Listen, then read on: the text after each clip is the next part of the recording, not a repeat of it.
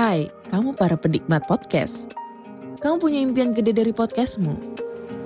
Terus First Story bisa banget bantu kamu. Mulai dari F-Link, Dynamic Audio Insertion, sampai statistik yang komprehensif. Semua ada di First Story. Gak ketinggalan kamu bisa monetisasi podcastmu lewat iklan dari First Story Ads yang bisa kasih kamu penghasilan dari setiap place podcastmu. Yuk gabung sekarang dengan klik di firststory.me. Sekali lagi, klik di firststory.me. Mari kita bawa mimpi podcastingmu menjadi kenyataan.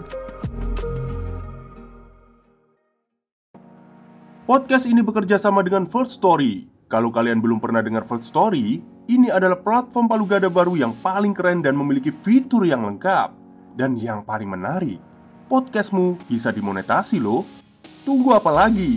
Yuk buruan, gapai potensi maksimal podcastmu dengan tools dari platform hosting terbaik untuk para podcaster. Daftarkan sekarang di firststory.me. Dijamin gratis.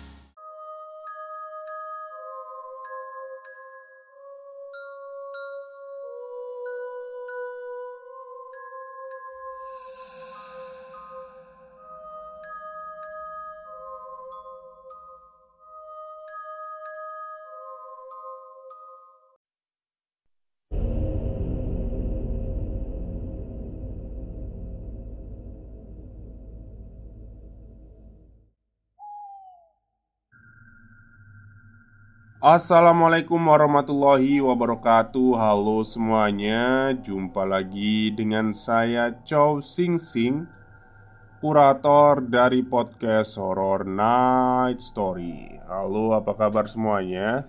Semoga kalian semua sehat-sehat saja ya.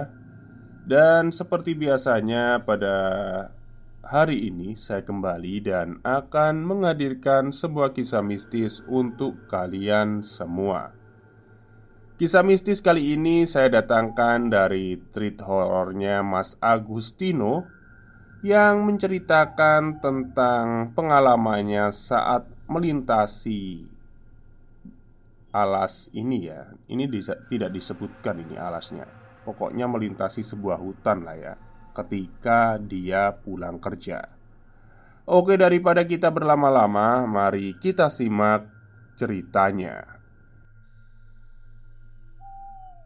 Sebuah cerita pengalaman saat melintasi jalanan yang dulunya merupakan kawasan hutan. Pengalaman ini saya alami sekitar dua tahun yang lalu.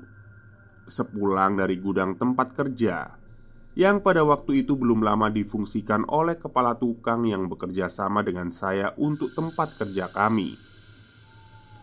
Sebenarnya lokasi gudang itu masih berada di wilayah kota tapi jarak gudang dengan rumah saya bisa dibilang cukup jauh. Dikarenakan gudang tersebut berada di tempat milik kepala tukang saya.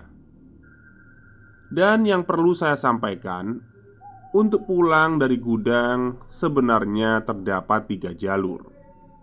Yang pertama Jalur terjauh adalah lewat jalur Pantura. Yang kedua jalur wilayah kota yang sampai sekarang masih sering saya lewati.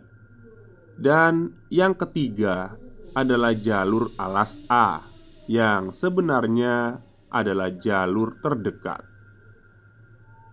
Malam itu saya pulang terlalu larut. Hujan yang turun deras sejak sore tak kunjung reda dan memaksa saya untuk menunggu di gudang hingga hujan itu berhenti. Sempat saya berpikir untuk menginap saja di tempat ini, tapi karena alasan keluarga, saya pun akhirnya memutuskan untuk pulang saja. Setelah hujan reda, saya segera bersiap untuk pulang. Setelah berpamitan dengan kepala tukang, saya segera menjalankan motor meninggalkan tempat itu. Saya hanya berfokus agar secepatnya bisa sampai ke rumah. Karena khawatir jika hujan kembali turun saat di perjalanan. Setelah meninggalkan gudang, Tanpa pikir panjang, saya pun memutuskan untuk memilih jalan yang saya anggap lebih cepat, dan sudah pasti jalan itu mengarah pada jalur alas A. Saya terus melajukan motor sambil berharap ada pengendara lain yang melintas. Jujur saja, waktu itu ada rasa takut dalam diri saya. Pasalnya, saya cukup tahu bahwa jalanan yang akan saya lewati merupakan kawasan yang dulunya adalah hutan. Saya yakin jika ada pembaca yang berdomisili di sekitar lokasi itu, pasti paham alasan kenapa saya agak merasa takut. Banyak cerita yang sering terjadi di kawasan itu, dari cerita tentang perampokan, begal, hingga cerita mistis yang sering terjadi di kawasan itu. Meskipun kawasan itu telah bertransformasi menjadi jalanan umum, namun, kesan mistisnya masih terasa bagi siapa pun yang berkendara sendirian melintasi jalanan itu.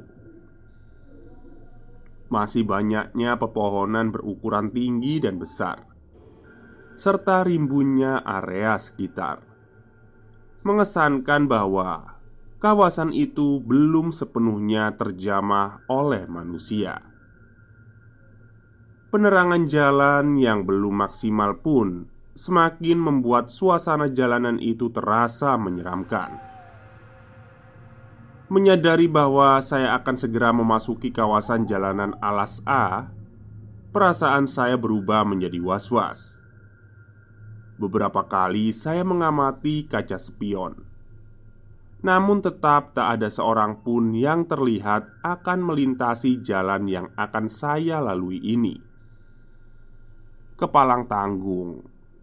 Saya pun memutuskan untuk mempercepat laju motor saya. Dan sampailah saya di perempatan jalan yang bisa dikatakan sebagai batas empat desa di kawasan itu.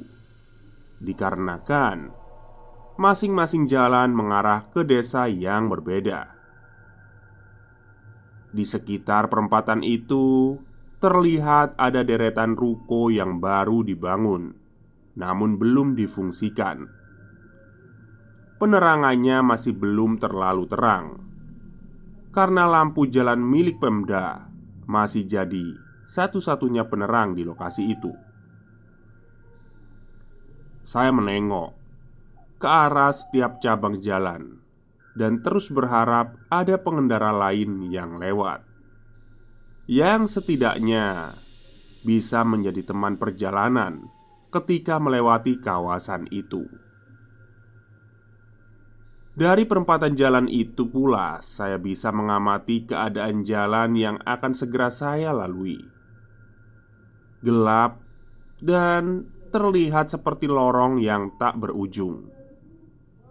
Bulu kuduk mulai merinding saya kembali menoleh ke arah belakang, namun tetap tak kunjung ada pengendara lain yang melintas. Rasa takut dan was-was dalam hati saya membuat suasana terasa semakin dingin. Bukan sekedar karena hujan baru saja membasahi kawasan itu. Saya hampir menambah kecepatan motor saat tiba-tiba dari arah jalanan yang mirip lorong itu, mulai terlihat ada sosok seorang pengendara yang berlawanan arah dengan saya. Tapi saya yakin tak akan ada yang menyangka hal ini.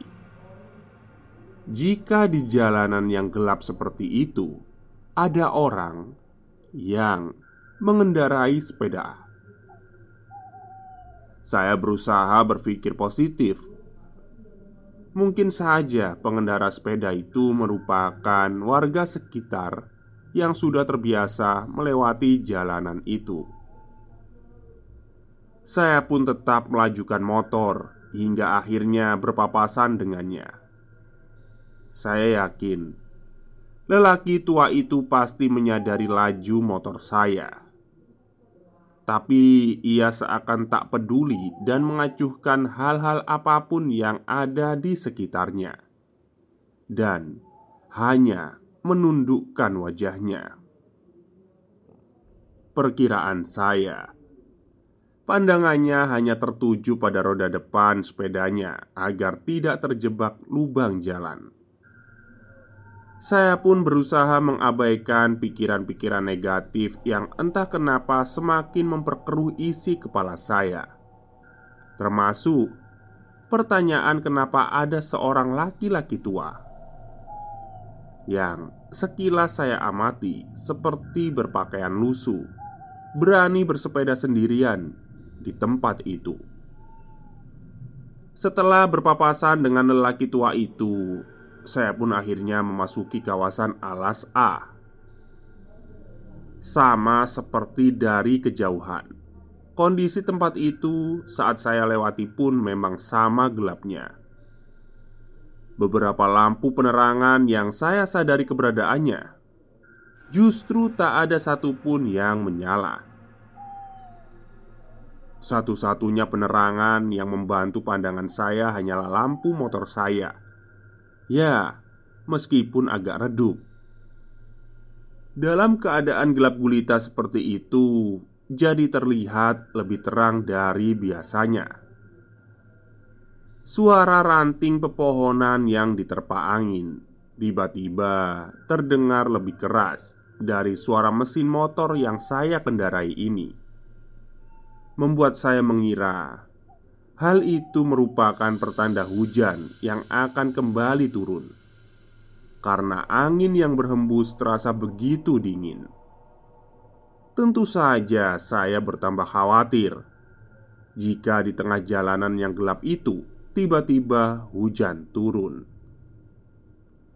Suaranya makin keras, dan beberapa kali pun terdengar suara gesekan dan patahan bambu.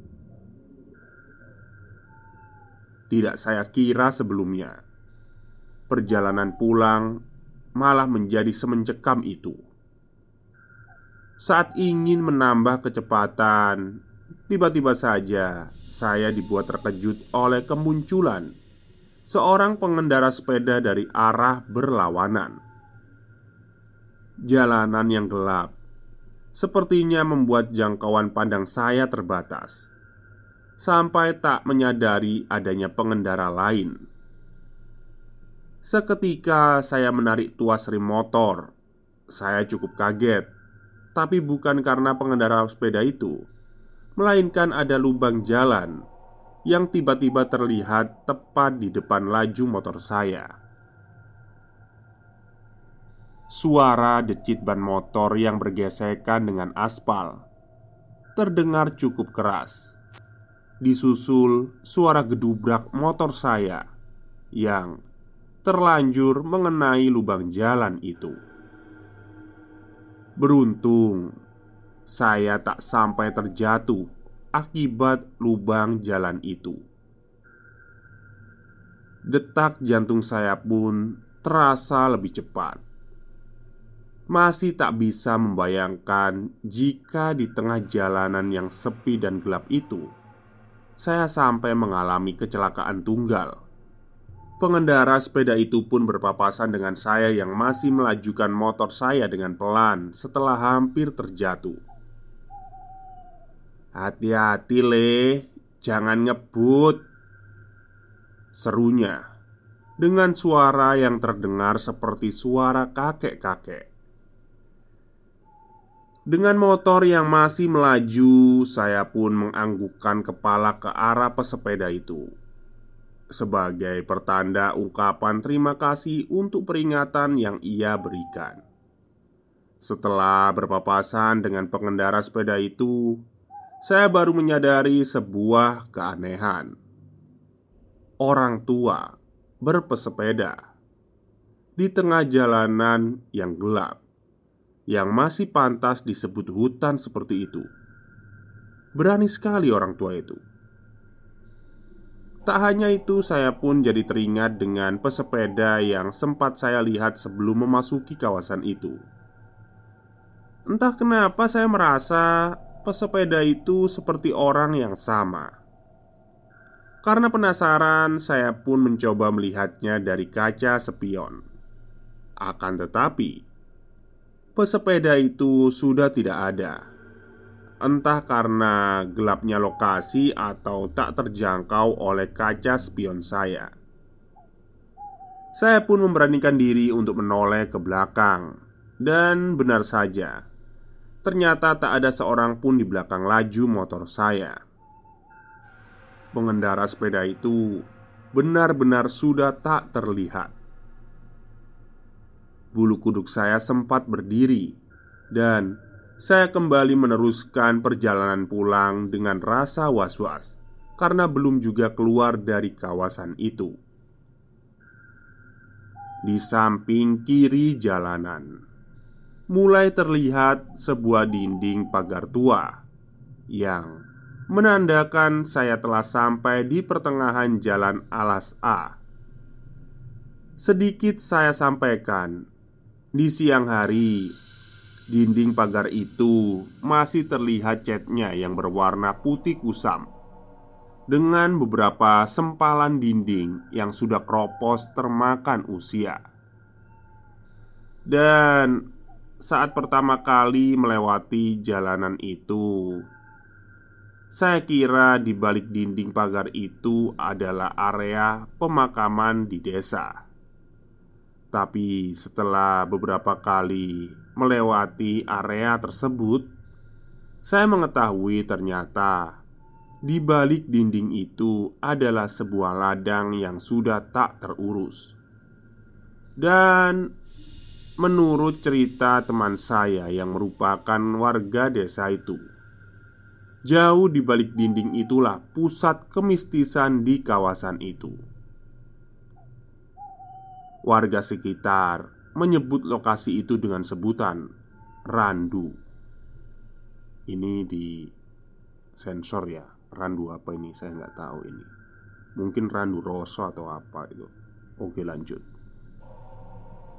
Jadi, di balik dinding pagar itu dulunya ada sebuah pabrik yang di belakangnya terdapat pohon randu yang berukuran besar. Ciri khas pohon tua Pohon itulah asal muasal nama lokasi itu Meski sudah beberapa kali melintasi kawasan itu, saya masih sering saja merinding dan was-was. Jangankan malam hari, di siang hari pun lokasi itu tetap memancarkan kesan mistisnya. Oke, kita kembali ke cerita saya. Saat akhirnya melintasi lokasi itu, saya menyadari bahwa saya telah berada di pertengahan jalan Alas A. Aroma pepohonan di sekitar lokasi terasa semakin kuat. Jalanan yang masih basah pun akhirnya membuat saya harus sangat berhati-hati.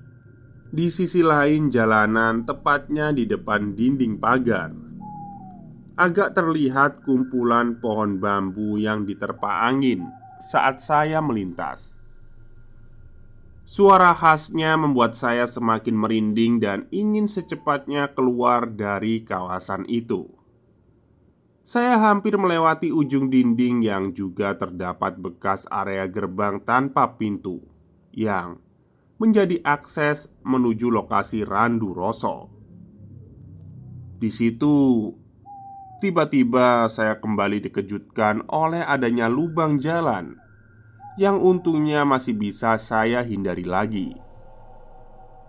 Duh, tiba-tiba jadi keingat kejadian setelah itu. Merinding jadinya.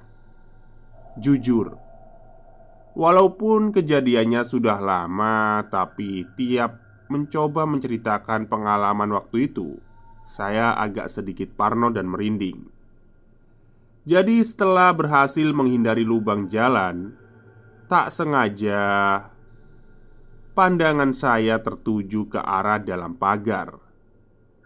Tapi di sana malah terlihat sesuatu yang membuat saya kaget dan langsung mempercepat laju motor saya.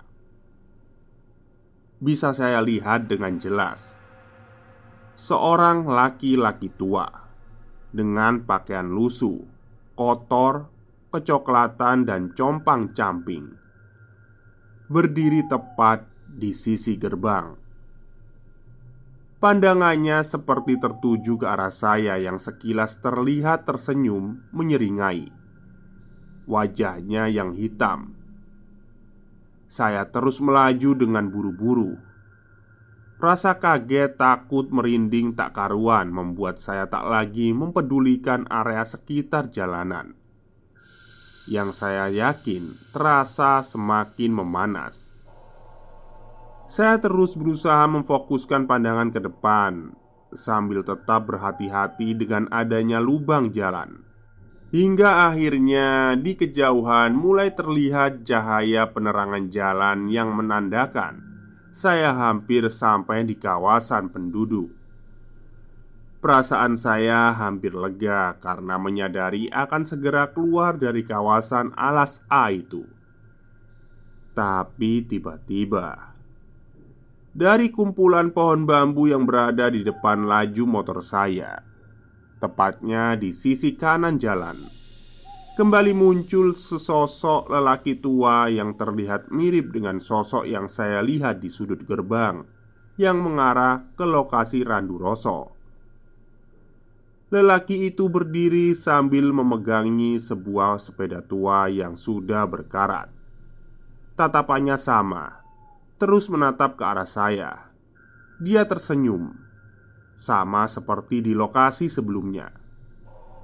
Spontan saya beristighfar cukup keras ketika saya menyadari bahwa pesepeda yang dari awal saya jumpai di jalanan itu ternyata adalah sosok yang sama. Sebisa mungkin saya merapalkan beberapa doa yang saya ingat Berharap saya dilindungi dari makhluk yang mendiami kawasan itu. Saya mencoba mengalihkan perhatian saya dari sosok itu Dan berusaha mengabaikannya Dan terus merapalkan doa. Sampai saya meyakinkan diri akan segera keluar dari kawasan alas A itu dan pasti tak akan terjadi apa-apa. Akhirnya sampailah saya di depan deretan ruko lain yang menandakan bahwa saya telah berada di kawasan berpenduduk.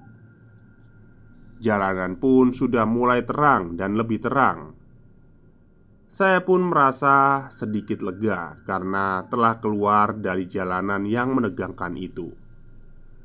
Tak lama setelah keluar dari kawasan itu, hujan pun kembali turun cukup deras. Saya mampir berteduh di sebuah warung kopi. Saya merasa benar-benar bersyukur karena hujan tidak kembali turun saat saya berada di kawasan itu. Sempat saya ceritakan pengalaman saya pada sang penjual kopi dan seorang pembeli di warung itu. Siapa sangka cerita itu ditanggapi dengan cukup antusias oleh mereka, dan di warung itu pun saya bertukar cerita. Ternyata memang sudah dari dulu banyak cerita yang terjadi di kawasan Alas A, dan menurut si pembeli di warung kopi, saya masih dikatakan beruntung karena yang menampakkan diri pada saya bukan sosok yang lebih mengerikan. Efek traumatis sejak saat itu saya jadi tidak terlalu sering melewati kawasan Alas A ketika pulang dari gudang kerja. Setidaknya sebelum kawasan itu mulai rame dengan beberapa lokasi kuliner yang sekarang sudah mengubah persepsi tempat itu. Oh ya, Deretan ruko yang pertama saya sebutkan di treat ini di perempatan perbatasan sebenarnya adalah ruko milik teman saya. Nah, di kesempatan lain saya akan menceritakan kisah lain seputar kawasan Alas A, tapi berdasarkan pengalaman teman saya. Dan beberapa orang pernah juga uh, yang memiliki channel YouTube misteri live streaming di tempat itu. Tentunya sebelum kawasan itu ramai seperti sekarang. Saya akan ceritakan beberapa kisah lain, uh, mungkin ya ditunggu saja lah. Semoga treat kali ini dapat dijadikan pelajaran untuk kita semua bahwa kita hidup di dunia ini tidak sendiri dan berdampingan. Selalu berdoa dan berserah diri pada Yang Maha Kuasa kapan pun dan di mana pun, dan jangan sekali-kali nekat melintas di jalan yang jarang atau bahkan belum pernah kalian lewati sendirian. Apalagi kalau kondisinya lagi sepi dan minim penerangan. Saran saya buru-buru putar arah sebelum kalian mengalami hal-hal yang tidak diinginkan. Oke, itulah cerita panjang dari Mas Agustino Pratama. Jadi di sini itu disebutkan alas. Ini saya nggak tahu ya alas apa ini. Alas roban, tapi bukan alas roban, soalnya depannya L kurang tahu ya. Ya, intinya ini ada di Jawa lah ya, alas ini. Oke, bagi kalian yang uh, mengalami nasib sama seperti Mas Agustino, silahkan kirim cerita kalian di uh, email saya ya yang ada di deskripsi. Baik, mungkin itu saja kisah seram pada siang hari ini. Kurang lebihnya saya mohon maaf. Wassalamualaikum warahmatullahi wabarakatuh.